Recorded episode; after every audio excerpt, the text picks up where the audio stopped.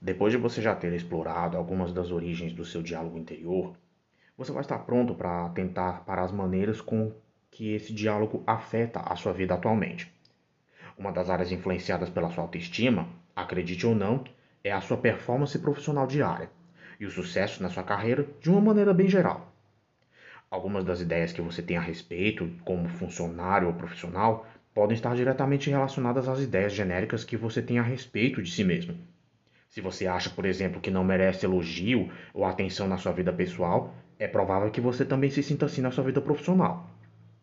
Sentir-se pouco à vontade com elogios ou ser direito a eles pode te impedir de apresentar um desempenho que atraia uma atenção especial sobre você, ou o merecido reconhecimento.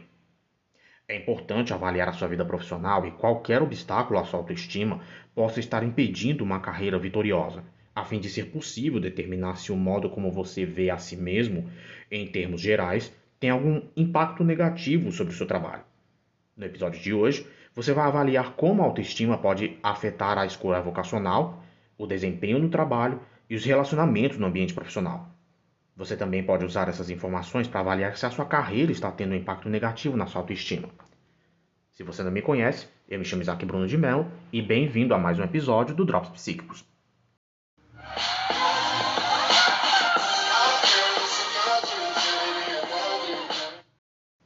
Algumas pessoas se encontram num verdadeiro dilema no que se refere ao ambiente profissional, uma vez que desejam as promoções oriundas de um trabalho digno de reconhecimento, mas ao mesmo tempo resistem a qualquer coisa que os faria se sentir desconfortáveis ou os colocasse em evidência. Caso você, homem gay, tenha aprendido que chamar a atenção para si mesmo frequentemente gerava especulações a respeito da sua sexualidade, talvez você tenha tendência à adequação, se mantendo no nível até mesmo medíocre. Você pode estar dizendo a si mesmo que ao evitar o olhar extra do seu chefe, está se protegendo da possibilidade de a sua sexualidade ser descoberta. A discriminação no emprego certamente é uma realidade, tanto no que diz respeito a gênero, religião, deficiência e identidade sexual. Várias demissões ocorrem por razões não relacionadas diretamente ao trabalho e que de nenhuma maneira afetam o desempenho profissional dos envolvidos. Como nós Um, dispomos de certa proteção, mas não com tanta ênfase como deveria ser em determinados ambientes, o medo de se expor e perder o emprego acaba sendo real. A sua carreira pode, portanto, ter consequências positivas e negativas na sua autoestima, e vice-versa. Encontrar um equilíbrio confortável entre as necessidades pessoais e as profissionais será importante para a satisfação de uma maneira geral. As pessoas optam por uma determinada carreira por vários motivos, além do amor à profissão, incluindo a possibilidade de ganhos, as necessidades econômicas, a disponibilidade de opções e até mesmo a pressão familiar. Certamente existem também várias maneiras de autoestima afetar a escolha de uma carreira. Você pode se lembrar da época que estava escolhendo o primeiro caminho a seguir e excluindo certas opções por simples falta de interesse ou de, até mesmo de autoconfiança. Talvez tenham existido pessoas na sua vida que te encorajaram fortemente a seguir um caminho ao invés de outro, como um professor, o seu pai ou seu orientador no, segundo, no ensino médio. Eles podem ter invalidado seletivamente algumas das suas escolhas, classificando-as como não realistas ou além do seu limite, te encorajando a seguir caminhos que eles aprovavam ou que eles próprios seguiram. Eles podem também ter evidenciado uma de suas potencialidades e o impelido a segui-la profissionalmente, mesmo que você pudesse ter preferido perseguir um caminho pelo qual estava mais apaixonado. Você provavelmente ouviu muitas mensagens durante esse período de decisão que começaram a moldar o seu caminho profissional e a sua identidade. Caso as pessoas da sua vida tenham invalidado os seus sentimentos e pensamentos de uma maneira geral, elas podem ter tentado moldar a escolha da sua carreira, usando os mesmos métodos de invalidação. Adultos insatisfeitos com seus trabalhos questionam a sua escolha vocacional e se arrependem de decisões que fizeram no início da sua vida. Muitos gays não somente sofreram esse tipo de pressão externa para seguir uma determinada carreira, como também tiveram de se confrontar com conflitos internos. Dados os estereótipos negativos que a nossa sociedade tem a respeito da homossexualidade, muitos gays podem escolher determinadas carreiras e evitar outras baseada no nível de aparência e na aceitabilidade social da profissão em questão.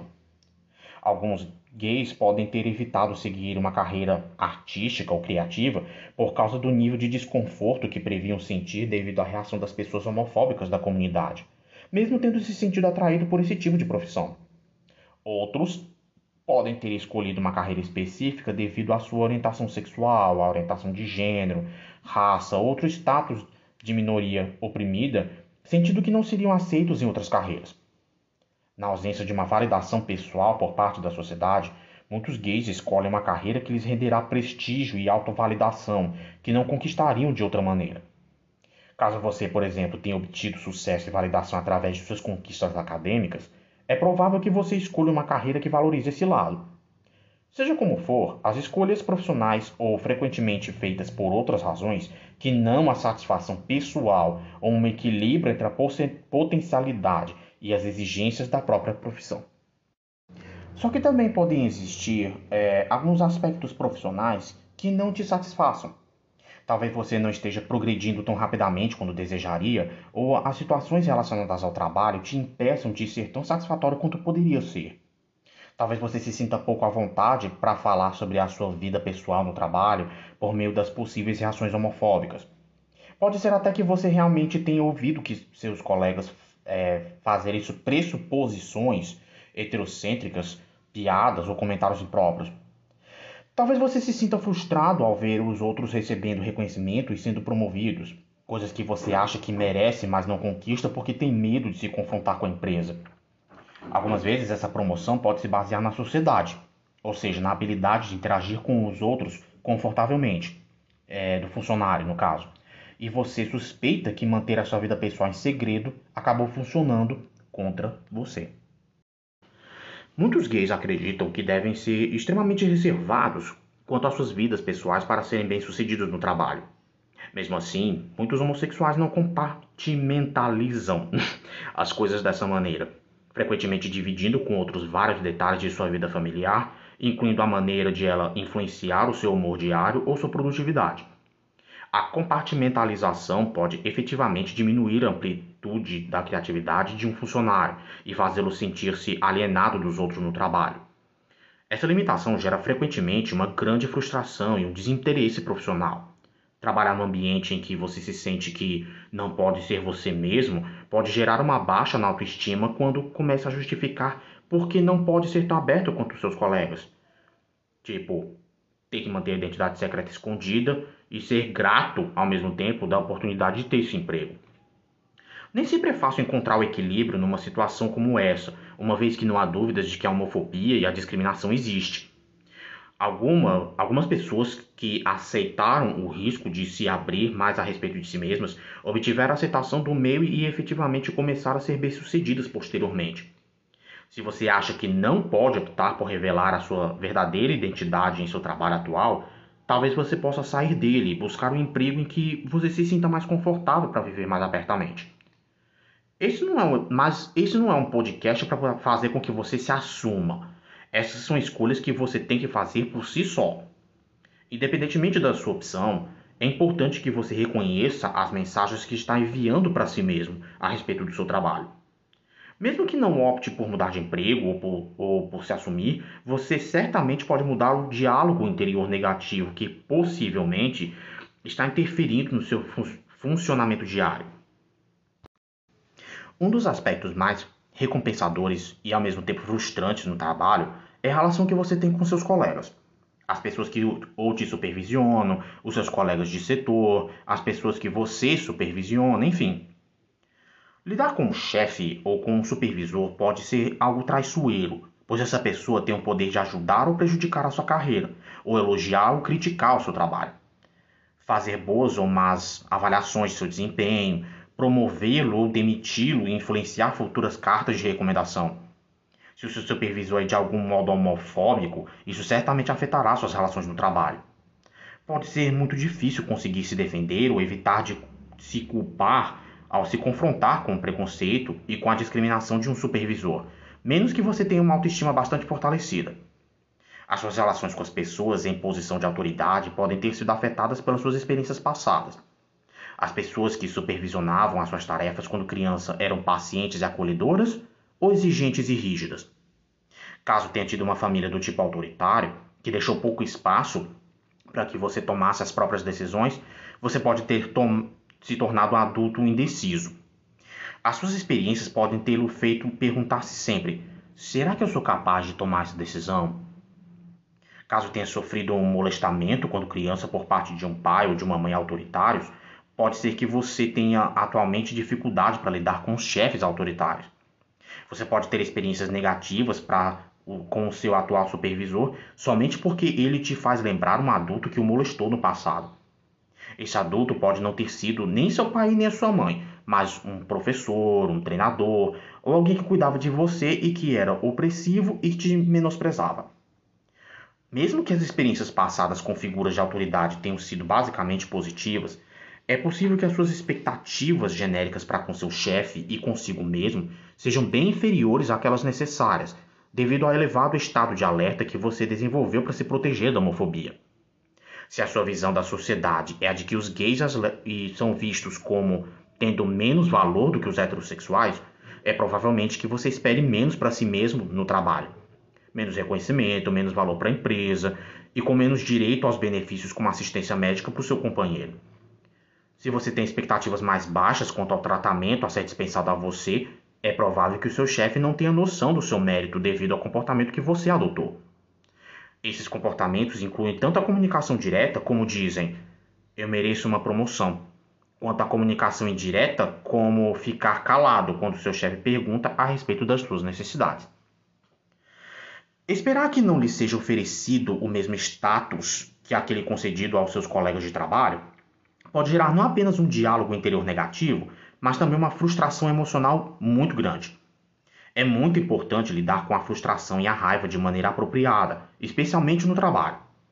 Entre as maneiras equivocadas estão os comportamentos agressivos passivos, como chegar atrasado em compromissos, esquecer, entre aspas, prazos e ignorar possíveis problemas que não digam respeito às suas responsabilidades, fazendo com que o trabalho sofra consequências. Entre as fro- formas impróprias mais diretas estão as várias formas de agressão, como perder o bom humor e elevar a voz, fazer ameaças, sabotar um projeto ou outro funcionário hostil. Uma maneira apropriada de lidar com a raiva é se comportar positivamente quando você tem necessidade não saciada ou quando os seus direitos são violados. Se a sua autoestima é baixa, você pode ter dificuldades para se defender e se comportar de maneira confiante no trabalho. Isso pode te levar a falar coisas a si mesmo como "não diga nada a ninguém nesse comentário. Seja grato por ter esse emprego e aguente tudo calado". Aprender a mudar a maneira como você vê a si mesmo, interpretar o comportamento do seu supervisor e se defender quando necessário são formas apropriadas de lidar com a raiva no seu trabalho. Os limites apropriados são importantes para uma pessoa com uma autoestima elevada. Quanto mais elevada for a sua autoestima, menos você tolerará a violação dos seus limites, como ser explorado, se desvalorizado ou passado para trás profissionalmente. Trabalhar para manter limites saudáveis na sua carreira significa permitir-se pedir ao seu chefe aquilo que você necessita para realizar bem o seu trabalho, expressar suas opiniões a respeito de um projeto ou de uma decisão, dizer não quando se sentir sobrecarregado e estabelecer limites para intromissão em assuntos pessoais com seus colegas ou outras pessoas da empresa. Os limites saudáveis, contudo, não são tão rígidos a ponto de necessitar de excesso de energia para serem mantidos. Como mencionado anteriormente, a maioria dos funcionários héteros não se preocupa em manter a sua vida particular completamente em segredo, mesmo não acreditando que essa informação seja especialmente relevante para ser compartilhada no trabalho. Se você acha que, a, que passa uma parte significativa do seu tempo preocupado em como lidar com a sua linguagem, imagem pessoal, perdão, gente, talvez esteja esgotando toda a sua energia criativa, mantendo conscientemente essa separação entre o profissional e o pessoal. É claro que isso não significa que você deveria se assumir para o seu chefe e seus colegas, especialmente se a sua identidade sexual não é um status protegido na empresa ou na cidade. Existem ainda muitos locais de trabalho onde se identificar como gay pode gerar discriminação, como o exército, por exemplo. Certas pessoas sentem, à medida que fortalecem a sua autoconfiança, uma forte necessidade de se assumir no trabalho, não importando quais sejam as consequências. Assumir-se para os outros é uma decisão puramente pessoal e deve ser tomada somente quando você estiver pronto para lidar com as reações das pessoas ao seu redor. Embora possam não ter autoridade para te demitir, os seus colegas são fontes importantes de apoio e cooperação no trabalho. Eles podem fazer a diferença para você em termos de satisfação profissional de uma maneira geral e da sua segurança ou conforto diário. Pode ser que você gaste grande parte do seu tempo e de sua energia desviando a conversa com seus colegas de sua vida pessoal, assim como faz com o seu chefe ou simplesmente fingindo que não tem uma vida pessoal. Embora você possa não ter consciência disso, o fato de ter passado anos se protegendo dessa maneira pode tê-lo levado a esperar menos do que a aceitação total. Esse tipo de crença persistente pode te impedir de construir relações que poderiam apoiar e até incentivar os seus talentos profissionais. Muitas pessoas desenvolvem amizades fora do trabalho com seus colegas. Embora algumas vezes seja difícil manter a amizade separada das relações profissionais, especialmente se essa relação é com um superior, ela pode também ser bastante fortalecedora profissionalmente. Para construir a autoestima sólida, é importante que você avalie as suas crenças persistentes que dizem respeito àquilo que você se permitirá e ao que não se permitirá receber no trabalho em termos de apoio. Embora muitos cargos de responsabilidade requeram autoconfiança, isso se torna particularmente importante nas posições em que você tem de supervisionar outras pessoas. Supervisionar requer, acima de tudo, paciência, tato, equilíbrio e senso de justiça. Pense em alguns dos seus antigos supervisores. Talvez parecessem pessoalmente ameaçados pelo seu desempenho no trabalho, visto que eram avaliados pelos chefes de acordo com os sucessos ou fracassos dos seus subordinados. Supervisores com uma autoestima especialmente baixa têm maior probabilidade de encarar os erros de seus subordinados de maneira pessoal e reagir a eles de maneira igualmente pessoal e não profissional. Quanto menos autoconfiança tem nas suas próprias habilidades como supervisor, mais pode se sentir ameaçado pelo sucesso dos subordinados. Embora esse sucesso reflita positivamente sobre eles na maioria dos casos, as conquistas podem ameaçar aqueles que se sentem inseguros a respeito de seus próprios méritos como supervisores. Para se tornar um supervisor eficiente, você tem de construir a sua autoestima, não apenas de maneira genérica, mas especificamente no tocante a deter uma posição de autoridade sobre os outros. Para usar e acreditar em determinadas afirmativas saudáveis, é, como eu sou competente para supervisionar um funcionário talentoso, você deve se assegurar de que tem um apoio e um treinamento adequado para essa posição. Lidar com funcionários requer conhecimentos específicos a respeito de comunicação, compreensão de sistema, expectativas de empresa e um apoio e modelo adequados por parte do seu próprio supervisor. Aqui vale a mesma regra que para qualquer outra posição: assegurar-se de que possui pelo menos um pré-requisito básico para o trabalho antes de se lançar a ele. Você tem essas habilidades básicas. O seu desafio é evitar o diálogo interior negativo que pode sabotar o seu desempenho ou fazer com que você se sinta inseguro, frustrado ou esmagado pela situação. Uma posição de autoridade dentro da empresa pode trazer consigo um subordinado ou um colega que se sente ameaçado pelo seu sucesso, independentemente da sua sexualidade. Ser um supervisor homossexual pode gerar preocupações especiais. Empregados com baixa autoestima podem muitas vezes tomar decisões e voltar a sua ira para você de maneira pessoal. Você pode se sentir particularmente vulnerável às ameaças devido à sua identidade sexual. Por essa razão, é bastante comum ver supervisores gays andarem numa verdadeira corda bamba entre a autenticidade e a autoproteção no que diz respeito às suas vidas pessoais. Não existe maneira correta, única de resolver esse conflito. Porém, independentemente da maneira como você decide se comportar no trabalho, é possível controlar qualquer tipo de diálogo interior que você faça se sentir inseguro e indeciso. As questões colocadas no final do episódio vão te ajudar a avaliar o seu diálogo interior no tocante a como você vê a si mesmo numa posição de autoridade. é possível sentir-se forte, seguro e capacitado, e mesmo assim ainda ter eventuais dilemas com a autoestima.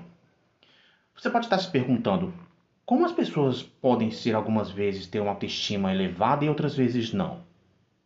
Como a autoestima é um conceito de muitas camadas, afetado por vários acontecimentos do passado, do presente e até do futuro, é provável que existam áreas na sua vida em que você se sente confiante e completo e outras em que isso não ocorre. É possível encontrar uma única fonte de reforço externo como base para a sua autoestima ou a partir da qual medir o seu valor como sucesso profissional. Muitas pessoas descobrem que ajudar as outras eleva a sua autoestima. Para muitos, o trabalho transforma-se numa fonte de autoestima, quando não a única. Embora essas maneiras de construir uma boa autoestima sejam importantes para desenvolver um diálogo interior positivo, corre-se o risco, por vezes, de colocar tanta ênfase nos reforços externos da própria vida a ponto de negligenciar a estrutura interna que é importante para construir uma boa autoestima de maneira geral. Basear a autoestima somente em algo que depende de seu desempenho, como a profissão, apresenta o risco de baixá-la caso você não possa realizar o seu trabalho por um motivo qualquer. A chave para construir uma autoestima duradoura é trabalhar para aprender a amar a si mesmo na sua essência.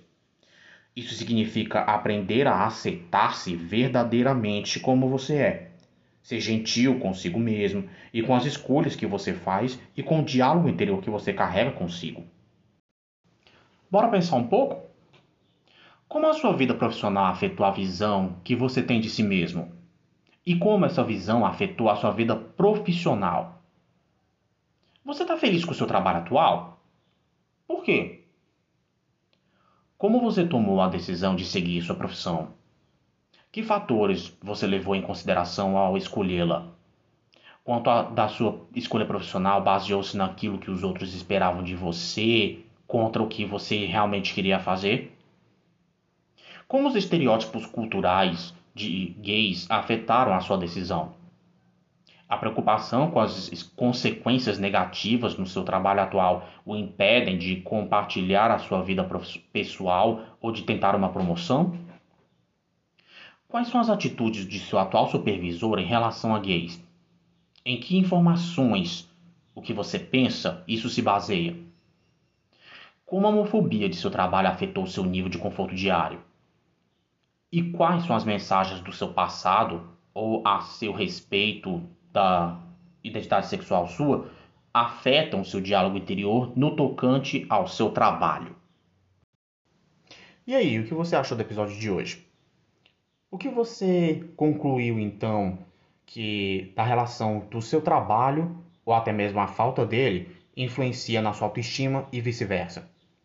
Não esquece de me contar nas minhas redes sociais, que eu vou deixar na caixa de descrição daqui do episódio, certo? Não se esqueça também de mandar algum provável tema que eu possa discutir aqui e bem como também compartilhar esse episódio com quem você acha que vai dar bastante certo, ok?